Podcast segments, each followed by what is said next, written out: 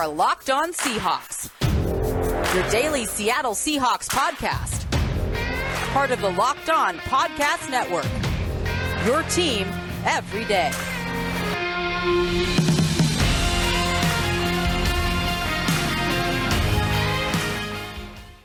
Greetings, 12. This is Corbin Smith, your host for Locked On Seahawks. Joining me as always, my co host in crime, Rob Rang. It's Matchup Wednesday, our favorite episode of the week. We're going to be breaking down all the key matchups to watch when the Seahawks host the Jaguars, a must win game for both teams coming up at Lumen Field on Sunday afternoon. Plus, a little bit more optimism on today's show, looking at the Seahawks' playoff chances. If you want to say they have any playoff chances, we're going to investigate that heading into week eight. Thanks for making Locked On Seahawks your first listen every day. We are free and available on all platforms. This episode of Locked On Seahawks is brought to you by McDonald's, proudly serving communities since 1965. McDonald's has always been more than just a place to get tasty, affordable food, it's an unofficial community center. A big thank you to our friends at McDonald's for always being there. I'm loving it. Now, for your lead story here on Locked On Seahawks, it's hard to think about many optimistic things with this current Seahawks team. They're sitting in last place in the NFC West. They're two and five. They've lost four of the past five games. They're 0 and 3 at Lumen Field in front of the 12s. Russell Wilson's going to miss at least one more game. Marquise Blair's done for the season. I could keep rattling off all these negatives. Nothing has went as planned this season. But if you are a glass half full kind of listener, you're going to enjoy this look that we're going to be taking here because Rob, as crazy as it sounds, being three games under 500, two and five for the first time since 2011, riding a three game losing streak, backup quarterback in if the Seahawks can get the win against the Jaguars on Sunday, improve to three and five going into their bye, there are only six teams in the NFC right now that have a winning record. That seventh wild card spot could still be within reach if the team just can get some momentum and then get Russell Wilson back coming out of that bye week. You look at the standings and it's not a favorable situation. You're two and five. There's nothing favorable about that, but there have been other years where two and five would doom you.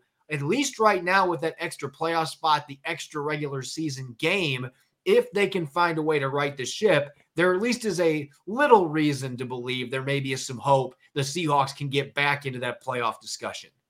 Yeah, it feels like we're having the conversation that Pete Carroll had with uh, the reporters a couple of weeks ago, and you know, kind of uh, impersonating Lloyd Christmas from Dumb and Dumber fame. So you're saying there's a chance. You know, I mean, there's three reasons why I think that there absolutely is a chance for the Seahawks to get back into the playoff contention. And obviously, the three reasons. Number one is number three russell wilson as you just mentioned is going to be coming back here soon. And once you have the best player on the seahawks roster back on the field for you then obviously all things are, are favorable for you. The second thing again as, as you mentioned there are only six teams right now in the entire nfc that have a winning record. There are seven teams that are going to be making the playoffs from both the AFC and NFC. So if there is any type of positive momentum that is going to be built up here, then the Seahawks do have a chance of doing that. And oh, by the way, this is a team that historically, with Pete Carroll as the head coach, historically their defense has gotten better down the stretch. So I think those are all factors. And then if there is a team in the NFL that has a worse record right now than the Seattle Seahawks, there's only a couple of them, but one of them happens to be the team that you are inviting into the Lumen Field here with the Jacksonville Jaguars, with a rookie quarterback, with a rookie NFL head coach who, while he does have one victory so far, that was way back in London. He literally does not have an NFL victory in the United States to this point. The likelihood that that's going to come in Seattle against a desperate Seahawks team, I don't know. I think that there's a lot of different positives you can take from this game from a Seahawks perspective. Yeah, we look at those top six teams in the NFC. Now there are some really good teams like the Arizona Cardinals that are undefeated, the Rams six and one. So when you're talking about the NFC West, I think at this point, unless both those teams have a bunch of injuries and they collapse, you can kiss getting back to the top of the division goodbye. That's not going to happen. When you lose five of your first seven games, you pretty much eliminate yourself, unless you're in the NFC East. You pretty much eliminate yourself from winning the division. And so I think the chance of that happening now is slim to none playoffs is at least somewhat within reach if the Seahawks can get hot.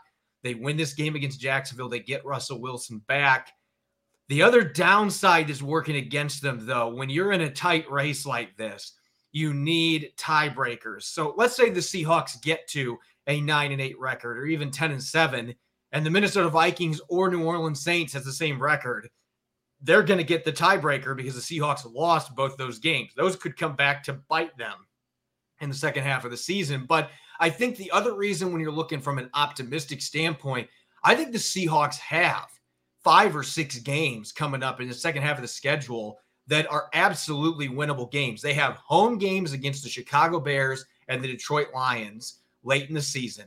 Those are two teams the Seahawks absolutely should be able to beat if Russell Wilson is back under center and stays healthy. They should be able to win those games. There's no toss up in this league, or there's no game that, you know, is just a, a given victory, but the Seahawks should be able to win those games. The Houston Texans are one of the worst teams I've ever seen.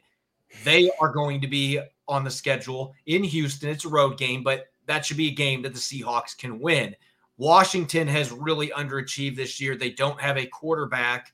Their defense has regressed in this uh, 2021 campaign compared to a year ago. So that's another game. There's four right there that the Seahawks should feel like they've got a really good chance to win those games. Now, that only gets you to six victories. So they're going to have to find a way to win one of the games against the Arizona Cardinals, if not both, which is going to be really difficult to do. They've got a road game against the Rams. They host the 49ers. San Francisco has not looked very good, so maybe they can sweep them this year. That will not be an easy game, though, being a divisional rival, and the 49ers have plenty of talent. So trying to get to nine or 10 wins is not impossible, but it's going to be difficult. There's still enough difficult games. I forgot that game against the Packers as well coming up in week 10 on the road. They haven't won in Lambeau since 1999. So even with Russell Wilson, that's going to be a very tall task against one of the best teams in the NFC. Getting to that 10 win mark is going to be difficult. They have to go 8 and 2 the rest of the way to do it. And that schedule, while there's a lot of really bad teams that I think the Seahawks should be able to beat, there's also a number of really difficult games. And based on what we've seen so far, it's hard to believe this team is going to be able to win more than one or two of those games, which means it's going to be difficult to get to 10 wins. That's just the reality. Maybe turn things around, but these playoff odds are still pretty slim. Oh, no question about it. The, the playoff odds are slim. I mean, unless you're wearing Mama Blues blue glasses, then yeah, I think that it is difficult to imagine a scenario in which they are going to go eight and two down the stretch. But that's one of the key factors here, Corbin, is that they have only played seven games. There are 10 games remaining. Um, and so I think to say that to to suggest that the Seahawks are mathematically eliminated at this point, obviously, is just not uh, is just ignoring the mathematics of the situation. And I'll throw in another game in there that I think is absolutely winnable, and that is against the so-called or the the so far undefeated Arizona Cardinals, who the Seahawks will be playing in Week 17, or I guess that would be Week 18. But their 17th game is my point. Let's say the Cardinals have run away with the division, as it appears it's most like most likely to be the case at this point. It would make all the sense in the world for the Arizona Cardinals to then rest their starters, a Kyler Murray, a Chandler Jones, a DeAndre Hopkins, all of their best players. So if the Seahawks are in fact fighting for a possible playoff spot at the very last game of the season, it would make more sense for the Seahawks to come into that game hungry rather than the Arizona Cardinals team that presumably has already won the division um, or, or at least is is very much competing for the division at that point to be able to rest their starters, and, and that might give Seattle an opportunity. And then you mentioned some of those other games as well. Um, you know, Washington uh, hosting the 49ers after already beating them in Santa Clara. And then again, this is a whole different Seahawks team when they have Russell Wilson under center. We'll have to see what happens. Obviously, there's still a lot of football left to play a lot of bad taste out there for Seahawk fans right now because they've seen three straight losses at home to open the season, unheard of. They've lost four out of five. It just seems like this team can't get over the hump, and, and it's been difficult to finish these games off recently because their offense has struggled without Russell Wilson. So that's the key here. You get number three back starting in week 10. And from everything I'm hearing, there's a really good chance that that's going to happen. You have Russell Wilson out there in Green Bay. You find a way to beat the Packers and you win this game against the Jaguars, you're at four and five. You're almost to 500. You've got a lot of winnable games left in your schedule. Then maybe this discussion ends up being a lot more interesting a few weeks from now. And maybe it's not going to seem like the world is ending in the Pacific Northwest, but we just don't know. The Seahawks have to start winning games. They got to take this one week at a time and see if they can crawl out of this hole. If not, obviously, they'll miss the playoffs for the first time since 2017. But Pete Carroll's the eternal optimist. He's doing everything he can to keep the morale up and hoping he can get this team going and get them playing to their talent level. If they can do that, then at least they can try to make things interesting once we start getting into the second half of the schedule. When we come back for the second quarter, it's matchup Wednesday. We're going to look at when the Seahawks are on offense going up against Jacksonville's defense. You're listening to the Locked On Seahawks podcast, part of the Locked On Podcast Network, your team every day. Hey, Seahawks fans, this is Corbin Smith with an incredible app everyone who buys gas needs to know about. It's called Get Upside. My listeners are making up to 25 cents for every gallon of gas every time they fill up. Just download the free Get Upside app in the App Store or Google Play right now. Use the promo code touchdown and get a bonus 25 cents per gallon on your first fill up. That's up to 50 cents cash back. Don't pay full price of the pump anymore. Get cash back using Get Upside. Just download the app for free and use the promo code touchdown to get up to 50 cents per gallon cash back on your first tank. Some people who drive a lot are making as much as two to three hundred dollars a month in cash back, and there's no catch. The cash gets the cash back gets added right to your account. You can cash out anytime to your bank account, PayPal, or an e-gift card for Amazon and other brands. Just download the free Get Upside app and use the promo code touchdown to get up to 50 cents per gallon cash back on your first tank. Welcome back to the Locked On Seahawks podcast. It's Matchup Wednesday. I'm your host, Corbin Smith, joined as always by Rob Rang. As we do each and every week, it's time to dive deep into the matchups that matter most in this upcoming week eight matchup between the Seahawks and the Jaguars at Lumen Field. Going to start with the Seahawks on offense, Rob. We know that it's been a struggle without Russell Wilson under center Geno Smith. It was a trying experience for him against that feisty Saints defense most of the evening on Monday night. They're banged up in the backfield. The offensive lines had a few injuries. Brandon Shell might not be available in this game. I think that lends us into a perfect first matchup here. The Jaguars do have a former top 10 pick in Josh Allen, who doesn't have great numbers necessarily this year, just two and a half sacks, six quarterback hits, but he's an electric edge rusher. He had 10 and a half sacks as a rookie in 2019, former Kentucky standout. He is going to be a real problem if you think about what the Seahawks have struggled with in regard to edge rushers the last couple of weeks. Duane Brown has not looked like his former self, really struggling against speed rushers. Last week had problems with the Saints. The week before, Alex Highsmith beat him around the corner three or four times and got a sack on Geno Smith. And without Brandon Shell, they don't have Cedric Ogbuehi anymore. He's now with the Baltimore Ravens. Jake Curhan and Jamarco Jones would be the backup options at that position. And either one of those players going up against the edge rushers that the Jaguars have could present problems with a backup quarterback in the game. No, absolutely could. I mean, I, I think that uh, the idea of lo- looking past the Jacksonville Jaguars team, that's one of the worst in the NFL in terms of pass rush, would be a critical mistake because, you know, the Saints supposedly didn't have a, a very dynamic pass rush, and yet they accumulated five five sacks against the Seahawks. And we talked about that, that I think that we both believe that the Saints pass rush was better than it looked on paper. You know, one of their top pass rushers, Marcus Davenport, had been out for much of the season. And so it was predictable that the that the Saints, excuse excuse me, we're going to be able to come into Lumen Field and be able to provide a lot more pressure on Geno Smith uh, than they had in previous games. And of course, they did so. Um, and so I think that you're absolutely right. Josh Allen is the best pass rusher on the Jacksonville Jaguars. He does only have two and a half sacks, but the Jaguars as a team only have eight sacks. Now, I think there's a lot of Seahawks fans out there that say that, hey, the Seahawks don't have much of a pass rush. The Seahawks have 13 sacks. So obviously, 13 sacks is a heck of a lot more than the eight that the Jacksonville Jaguars have at this point. So, again, to me, that's one of the reasons why there is some optimism going into this game is the fact that you know Duane Brown has got to just be itching to be able to come off, uh, you know, some of his worst performances uh, to date in, in, a Seattle uniform. He is going to want to, play good ball. We, we, talked before about the possibility of Jamarco Jones or Jake Curhan, that they both are two relatively young players, certainly with the rookie Curhan, that who has played pretty well when he's getting his opportunities. So if it is not Brandon Shell out there who is dealing with a couple of bum ankle injuries at this point, um, then I do think that Seattle is actually better prepared to handle a Jacksonville pass pass rush that is pretty mediocre so far this year. Um, that they are much better prepared to be able to handle that than they were against the Saints a week ago. Yeah, I think that that matchup is going to be a crucial one to watch just because of the way that those two tackles have played. I thought Brandon Shell struggled quite a bit the other night before he re-aggravated that ankle injury.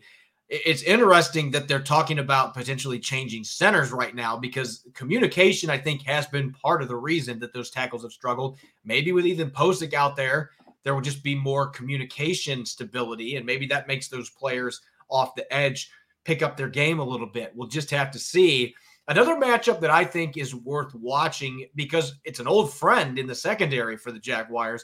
You got to watch DK Metcalf and Tyler Lockett going up against Shaquill Griffin, longtime starter for Seattle, as well as rookie Tyson Campbell, a, a high upside prospect they really like in Jacksonville, but he's had his struggles this year. He has given up 345 yards through the air in coverage, according to Pro Football Focus, more than an 80% completion rate. Opponents have been picking on him. Shaquill Griffin's had a pretty good first season in Jacksonville. He's made his money that he got in free agency so far. Doesn't have an interception, but four passes broken up. Quarterback's posting an 89 passer rating against him, which is respectable, not great necessarily, but a much lower completion rate against him than Tyson Campbell as well. He's given them a boost in the secondary. He's done a really nice job. Campbell has kind of been the player that teams have been picking on a little bit, though. And so maybe Geno Smith's going to try to get that going with his two star receivers on the outside. It seems like a favorable matchup. I am excited to see Metcalf and Lockett go against Griffin. These three guys know each other extremely well, went against each other on the practice field a lot. So well, I don't know who the advantage is going to go to in that case, but obviously they know strengths and weaknesses in one another from all of those reps. And so uh, that's going to make it for some pretty good must see TV in week eight on the outside. Yeah.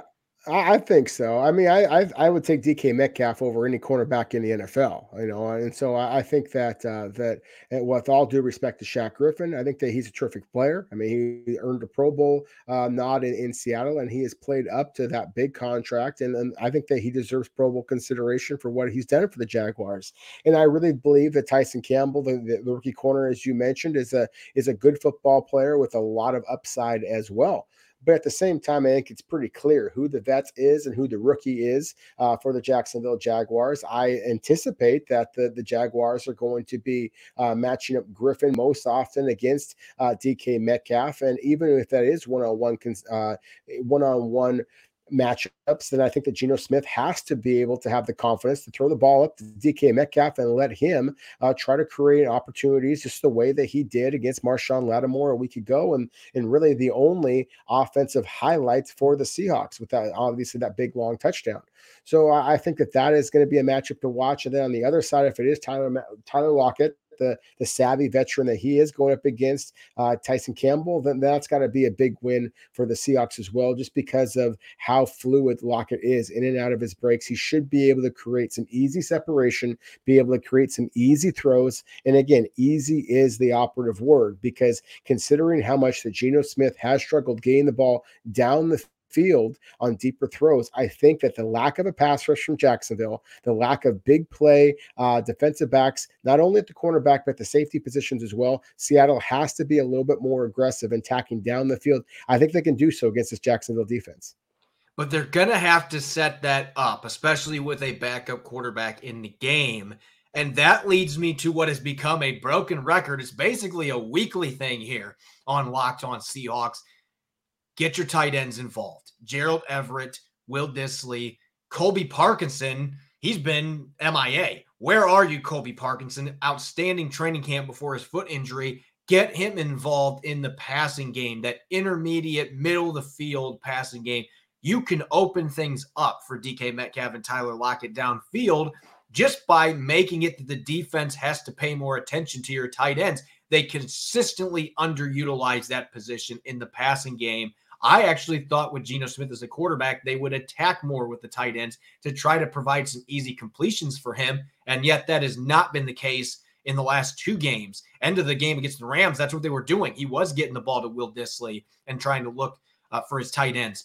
It'd be nice to see that be an emphasis going into this game against a Jaguars defense that ranks seventh in the NFL right now, seventh most yards against from opposing tight ends. They've given up four touchdowns to opposing tight ends, and they've done that in six games. They had a bye week a week ago. So this is a team that has really struggled to slow down tight ends. Every tight end has looked like Rob Gronkowski or Kelce out there, putting up big yardage against this defense. Seattle's got to find a way to game plan to get Will Dissly, Gerald Everett, and Colby Parkinson involved in this passing game. And I'm telling you, if they can do that, other things in this offense are going to open up. It's going to be a domino effect. But again, I'm talking into a webcam. Who knows if the coaches are actually going to listen to this, and who knows if the quarterback's going to listen to this? But get your tight ends involved, Seahawks.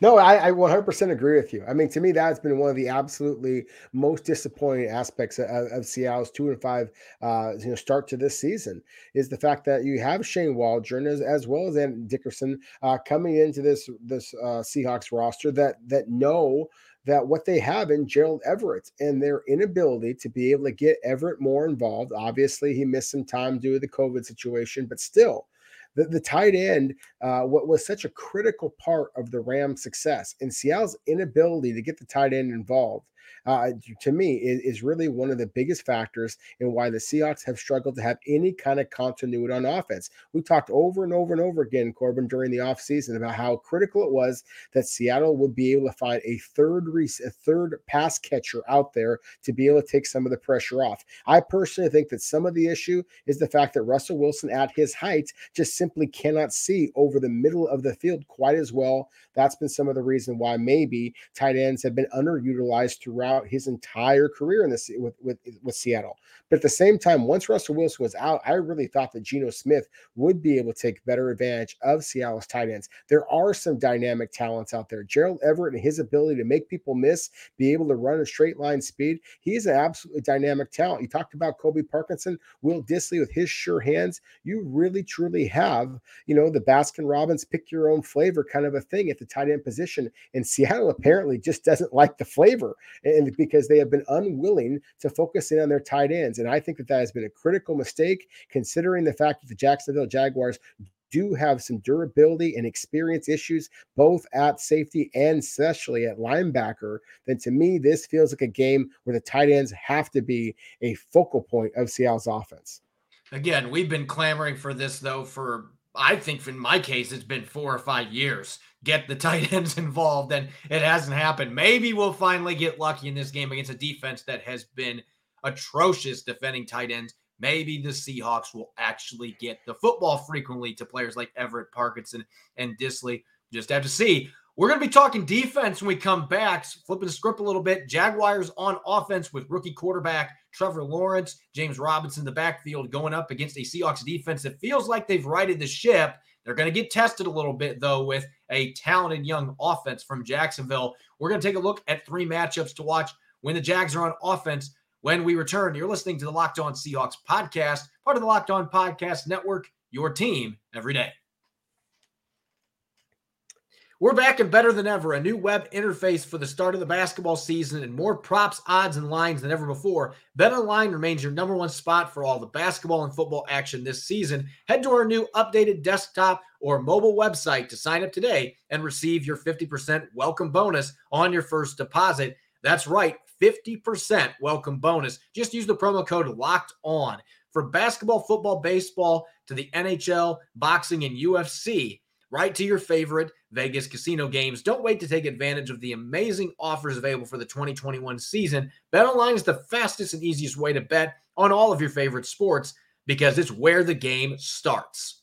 Built Bar is the best tasting protein bar ever. If you haven't tried one by now, I'm telling you, you are missing out. They say it's a protein bar, but it doesn't taste like one. You have to try one of these amazing bars yourself to believe it. Most protein bars are chalky or waxy. That's not the case with Built Bars. They're soft, covered in 100% real chocolate. And when you bite into it, you know you're eating something different. It's more of an experience, one you'll enjoy. You'll swear you're eating a candy bar. Built Bars are low carb, low calorie, low fat, low sugar, and high in protein. So, all the healthy benefits on top of just being purely delicious. So many great flavors. Another great thing about Built Bar, there's so many mouth-watering flavors, including coconut, raspberry, mint brownie, coconut almond, and my personal favorite, peanut butter brownie. This month, Built Bar is coming out with new limited time flavors every three to four days. So check their website often. You don't want to miss out. Go to built.com and use the promo code LOCK15 and get 15% off your order. Use the promo code LOCK15 for 15% off at built.com.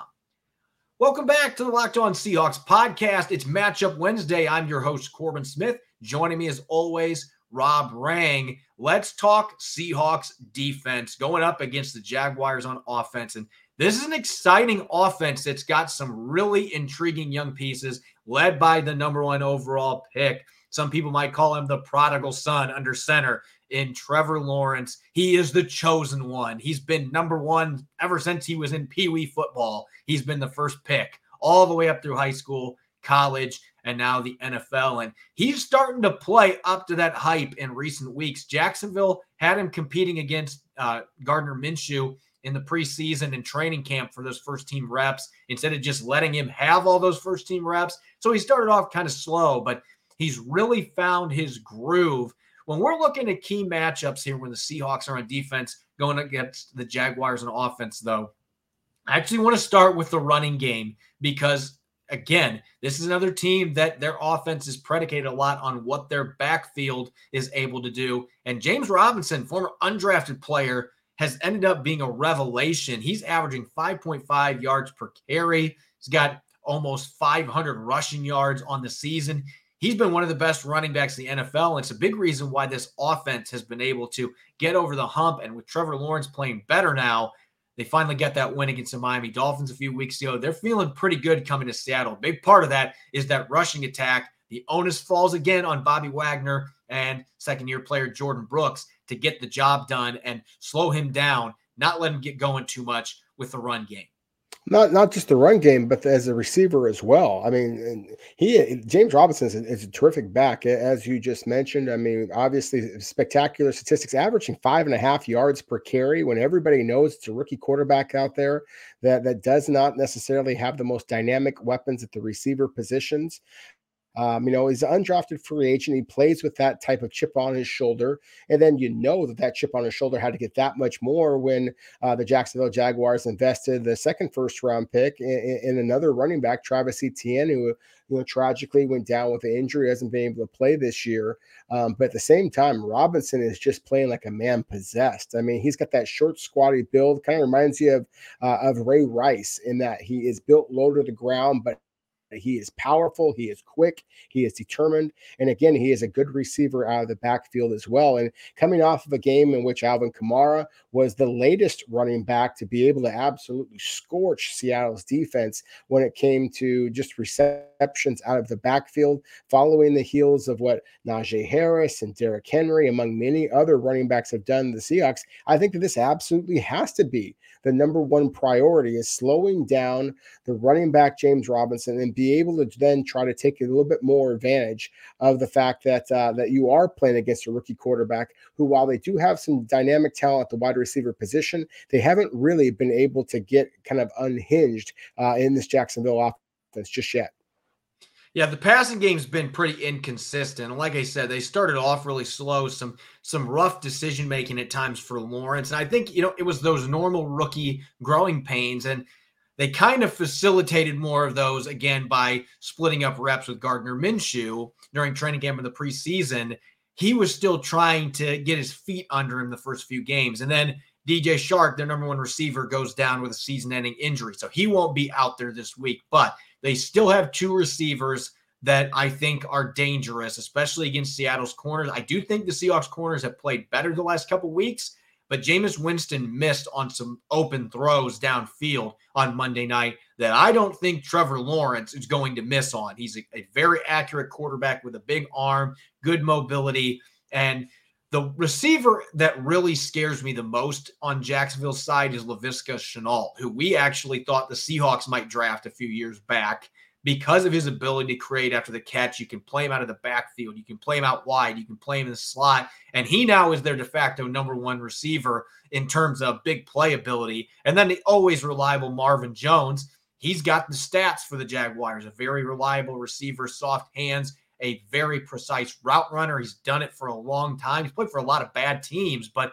a very reliable target. Those two players going against Seattle's smaller corners, especially if Tre Brown plays more in this game, feels like the physicality of Shenault and the precision of Jones could give the Seahawks some problems on the outside. Yeah, that that'd be my biggest concern as well.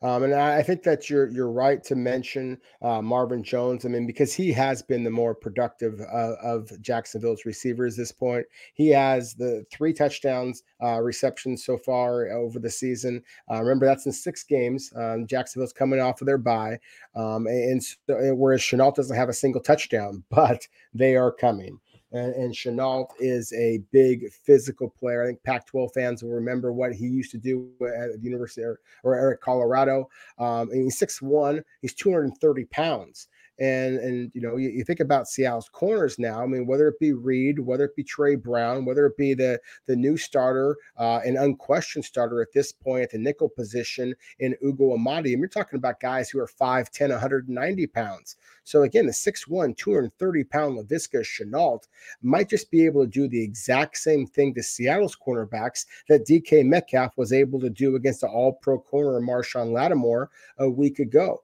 And so that would be the biggest concern that I would have for this team because you're absolutely right about Trevor Lawrence and his accuracy, his arm strength. He just has a bigger, liver arm than either Jameis Winston or Ben Roethlisberger at this point in their careers. And I have a great deal of respect for Jameis Winston, but he did miss several throws, and the weather certainly was a factor. It doesn't look like that's going to be the same factor this weekend. So I do believe that the Jacksonville Jaguars are going to try to stretch Seattle's defense out a little bit more um, because they know that they do have the quarterback that has the arm to be able to do that. And they also know that Seattle's going to try to take away the running game. And so the easiest way of doing that and silencing that 12th man would be to throw the ball over the top. And so to me, Shenault, Marvin Jones are absolutely critical matchups for the Seahawks uh, to be paying attention to as well. But again, I do think that they are second in priority to slowing down the running game, which, as I, I, I failed to mention before, Trevor Lawrence as a runner is absolutely a factor as well. That was one of the big matchups I was concerned about from a Seattle perspective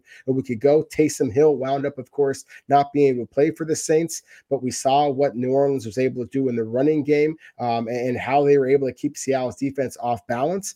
I think that's one of the things that Jacksonville is going to be looking to do here as well. Not just James Robinson, not just Carlos Hyde coming back to Seattle, but Trevor Lawrence is a runner as a runner as well as a passer.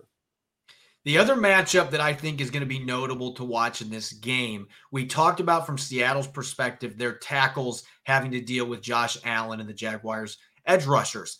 I think Seattle has a chance to really take advantage of a banged up interior offensive line for the Jaguars. Right now, they've got Tyler, Shat- Tyler Shatley at center, Ben Bartch, a former mid round pick that came from a small school. He's been banged up. They've had a number of guys in the interior that have been injured and even coming off of a bye there are some question marks on who's going to be available in that interior line.